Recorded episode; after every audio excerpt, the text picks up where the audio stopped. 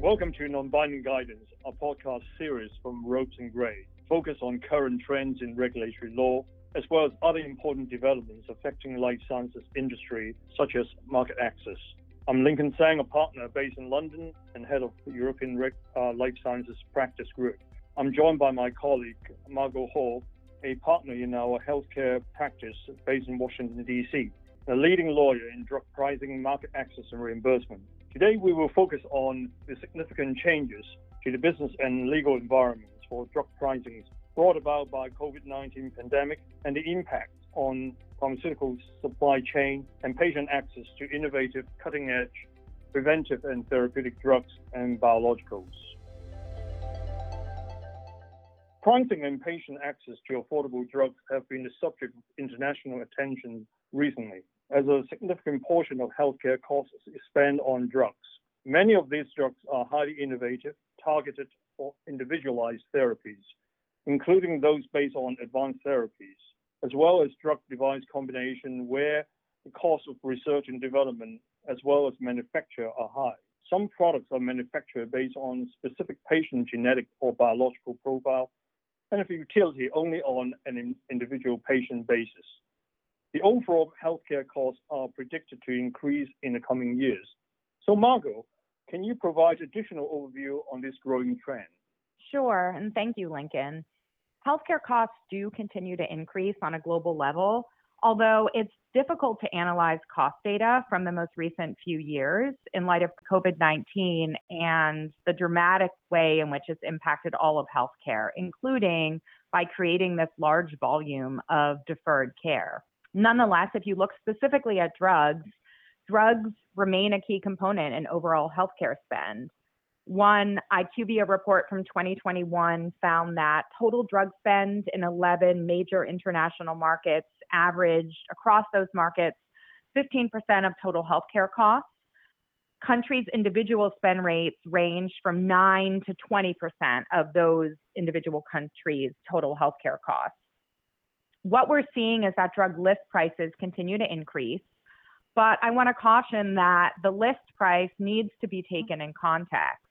So, in the United States, for instance, many drugs are subject to significant discounts and price concessions off of that list price. As a result, if you look at net prices for drugs, net drug prices actually have gone down in the US in recent years.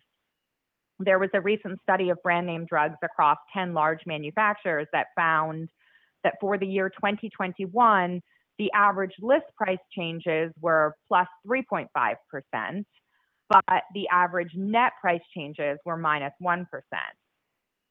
So we are seeing net price prices of drugs come down slightly in the United States, notwithstanding the fact that you do see list prices increasing. At the same time, there remains a laser focus on list price, and I think that's likely because it's the published price. So that's the price that's visible to the market. And the net pricing figures are generally proprietary and confidential. And are subject to significant efforts to ensure that the confidentiality is maintained. So, as a result, to the general market, it's harder to understand the net pricing trends. Why do we see list prices increasing? Well, many reasons have been offered, including inflation, costs of sourcing high quality materials, and the high cost of development and production of new cutting edge therapies.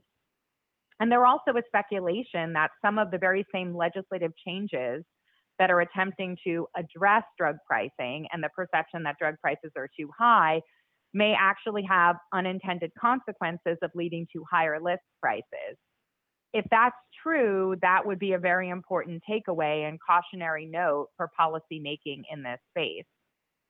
Nonetheless, given the widely held perception that drug prices are already too high, any trend of rising list prices, especially since those are visible to the market, will become an increasingly hard pill to swallow for healthcare systems.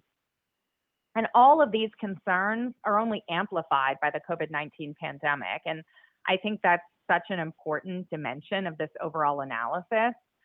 Lincoln, we're now into the third year of the COVID 19 pandemic. How has this pandemic impacted the life sciences and healthcare industry sectors in general? Thank you, Margaux, for this uh, important question. COVID pandemic has shifted the general dynamics of uh, healthcare access and funding. During the pandemic, there was a significant drop in patient volumes to avoid COVID spread in hospitals and to alleviate pressure on secondary care so that resources could be deployed more effectively, effectively in managing COVID admissions. Deferral of medical care has now been recognized to lead to higher healthcare costs and unhealthier outcomes for many patients. In many developed economies, excess deaths have been observed as a result of delay in early diagnosis and medical interventions for certain diseases and conditions such as cancers. The scientific community now believes almost all outbreaks leave behind a proportion of patients who remain chronically unwell with symptom patterns similar to long COVID. This is what we generally know as the long tail of epidemics. New emerging Omicron subvariants are causing concerns in many countries that have called for new bivalent vaccines and antiviral agents to be developed, approved for access with ambitious timetables. The return of some care deferred during the pandemic, the ongoing costs of COVID-19, as well as pandemic's long tail, will likely increase utilization in healthcare. The COVID-19 pandemic has caused a significant deterioration in public finances, adding to persisting strains from long-term structural challenges, including population aging, climate change, rising inequality, digitalization, and automation. The governments and payers start focusing on managing the long-term health of public finances by containing healthcare costs. In addition, COVID has posed significant challenges for supply chains globally. Lockdowns, slow, and even temporary stopped the flow of raw materials and finished products, disrupted manufacturing and release of products Healthcare providers and industry have invested immensely in developing predictive models such as AI, robotic process automation to address supply chain. So Margaux, understand that there are a number of legislative and policy initiatives to reform drug pricing and transparency in the United States. It strikes me that there is an overall drive for direct government involvement in price negotiations for federal healthcare programs could you share with us your insight? There has been that direct drive, and it preceded this dramatic pandemic and all of the tremendous market changes that you just described. But it continues now, and recently we've seen the results of that drive in the form of new federal law in the United States. The newly enacted Inflation Reduction Act is the most significant drug pricing legislation in recent memory, and it will have significant implications for the life sciences and healthcare sectors for years to come. It's a wide ranging new law. President Joe Biden signed it into law on August 16th, and it allocates billions of dollars of investment to a wide variety of different functions and areas climate and energy policies, it extends temporary subsidies for health insurance purchased through an Affordable Care Act marketplace plan. And it implements a new corporate minimum tax rate, among other items.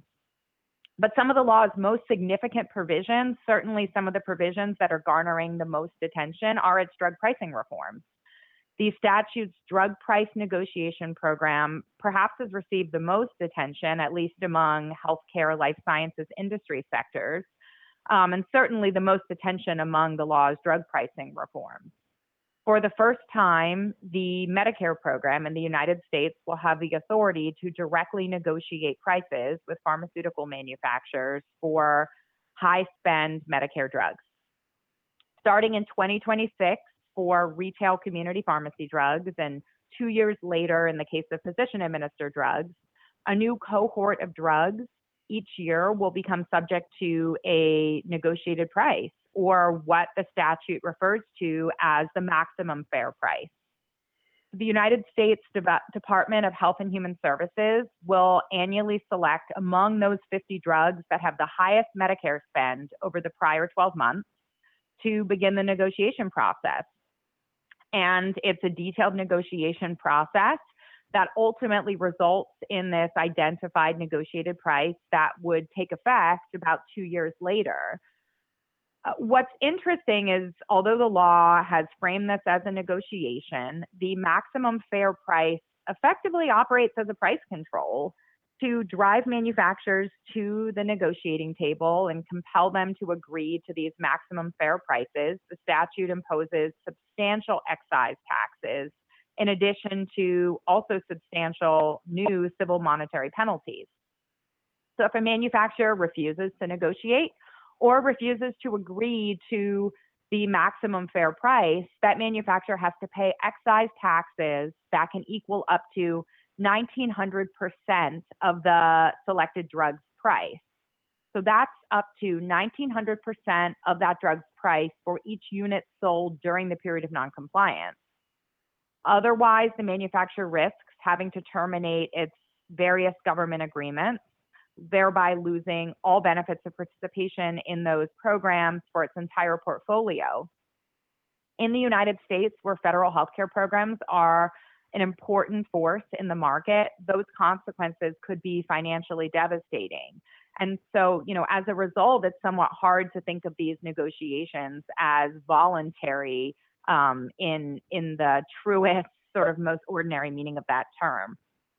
This negotiation program is expected to result in significant savings to the Medicare program. The Congressional Budget Office projected that negotiation will save the government roughly $100 billion over 10 years. Um, that there are a lot of assumptions underlying those projections in terms of how the market might respond. And the pharmaceutical industry itself has said, look, these negotiations are going to curb investment in research and development resulting in fewer treatments that come to market and fewer indications for existing drugs. This is all hotly contested. The extent of reduced innovation and whether any of those reductions are worth it in order to obtain the negotiated prices and the functionally lower government reimbursement rate. It's hotly debated, as are the, the spillover effects in the market in the United States, this is a really new development since the government has not historically negotiated prices for the Medicare program. It has historically been a free market approach for purposes of that program. But I realize that in some other countries, this type and level of government negotiation is more commonplace. So, you know, Lincoln, can you share some thoughts on the European developments in this arena? Uh, sure. Um, governments in Europe uh, have increasingly voiced their concern about high costs restricting access to potentially effective novel uh, medicines. Uh, most recently, uh, the, the World Health Organization, WHO, urges greater transparency in drug pricing, particularly in relation to preventive and active treatments for COVID. The overarching goal for the governments and payers is to ensure equitable and sustainable access to safe, effective, and affordable uh, medicines and medical technologies. Payers now recognize that costly medicines are a growing challenge for national budgets as well as for patients. European payers are concerned that despite rapid pace in innovation, many patients do not benefit from innovative medicines because they are either unaffordable or unavailable. Policy is now being developed by European Commission seeking to address this particular concern by encouraging greater cooperation on pricing and reimbursement through exchange of information, by improving transparency, such as guidelines on how to calculate the R&D costs of medicines in determining drug pricing. There is a greater impetus to rely on HTA health technology assessment as a tool to support the clinical added value and cost effectiveness of new technology as compared with a standard of care. In the UK, for example, the health economic analysis has been robustly applied by the HTAs to scrutinize the value for money of uh, medicine and uh, medtech prices. In addition, in order to strike a right balance between supporting innovation, helping to get the most cost-effective medicines to patients expeditiously, ensuring predictability on spend for the National Health Service, A voluntary scheme is agreed between industry and government that the amount of money the NHS spends on branded products is controlled or the industry refunded. This means that the branded products will bill uh, uh, branded products bill will not grow by more than agreed percentage, 2% in any of the next five years. So Margaux, there is a great deal of discussion on use of real-world evidence in assessing therapeutic effects and value. What is the experience you have in the United States?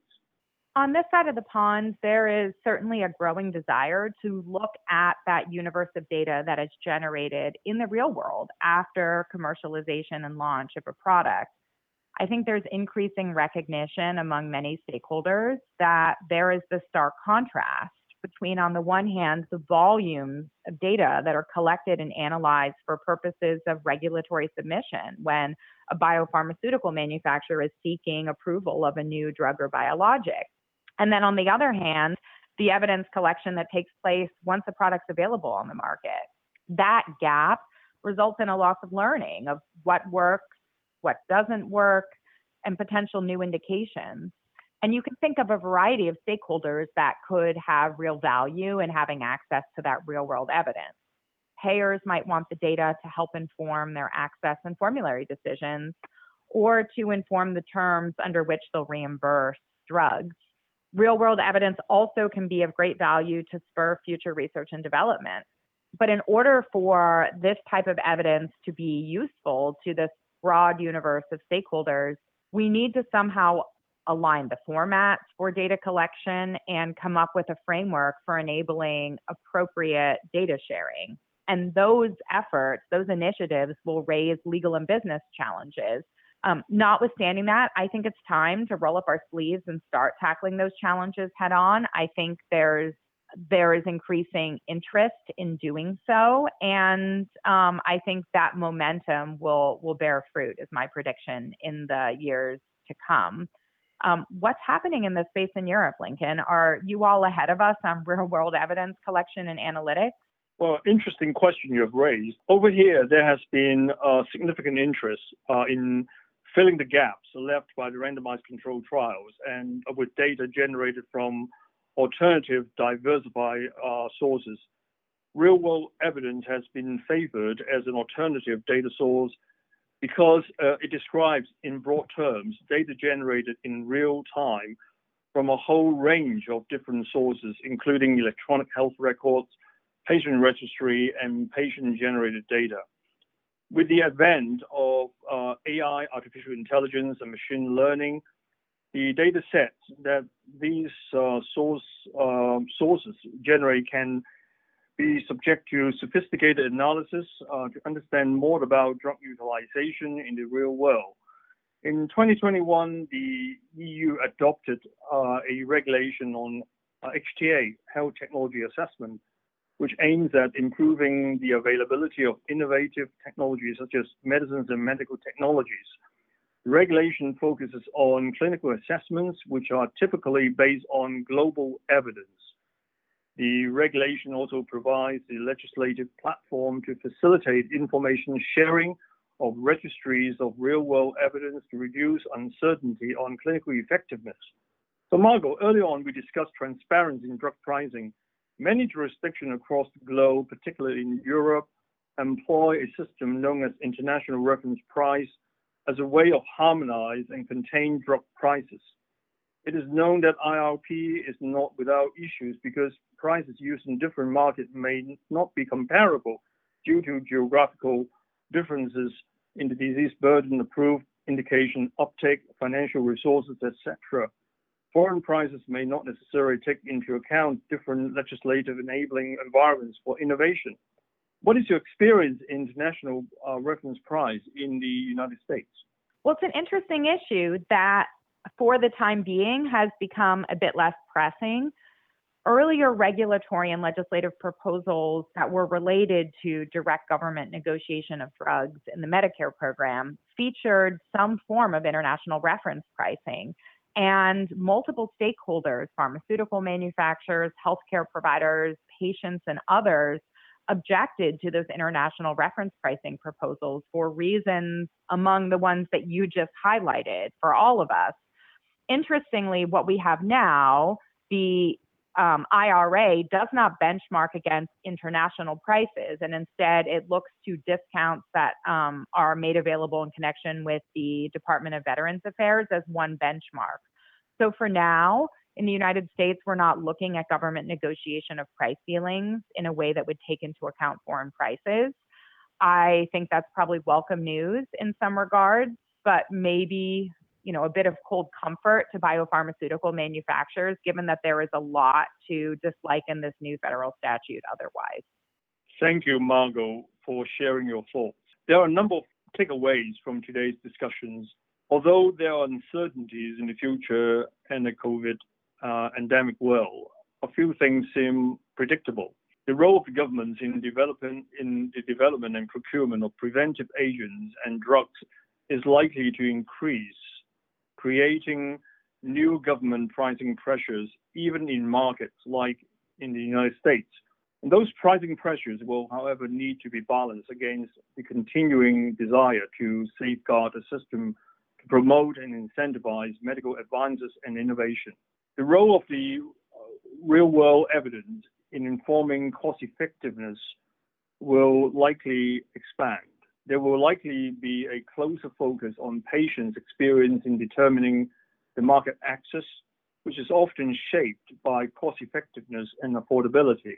Addressing patient access challenges strikes me as the next frontier to ensure that next generation targeted and personalized therapies are adopted for clinical use. That's all the time we have for today's episode, and we want to thank you all for listening. For more information about our practice and other topics of interest, please visit our FDA regulatory and life sciences practice pages at www.ropesgray.com. You can listen to non-binding guidance and other Ropes Talk podcasts in our podcast newsroom on our website, or you can subscribe wherever you listen to podcasts, including on Apple, Google, and Spotify. Thanks again for listening.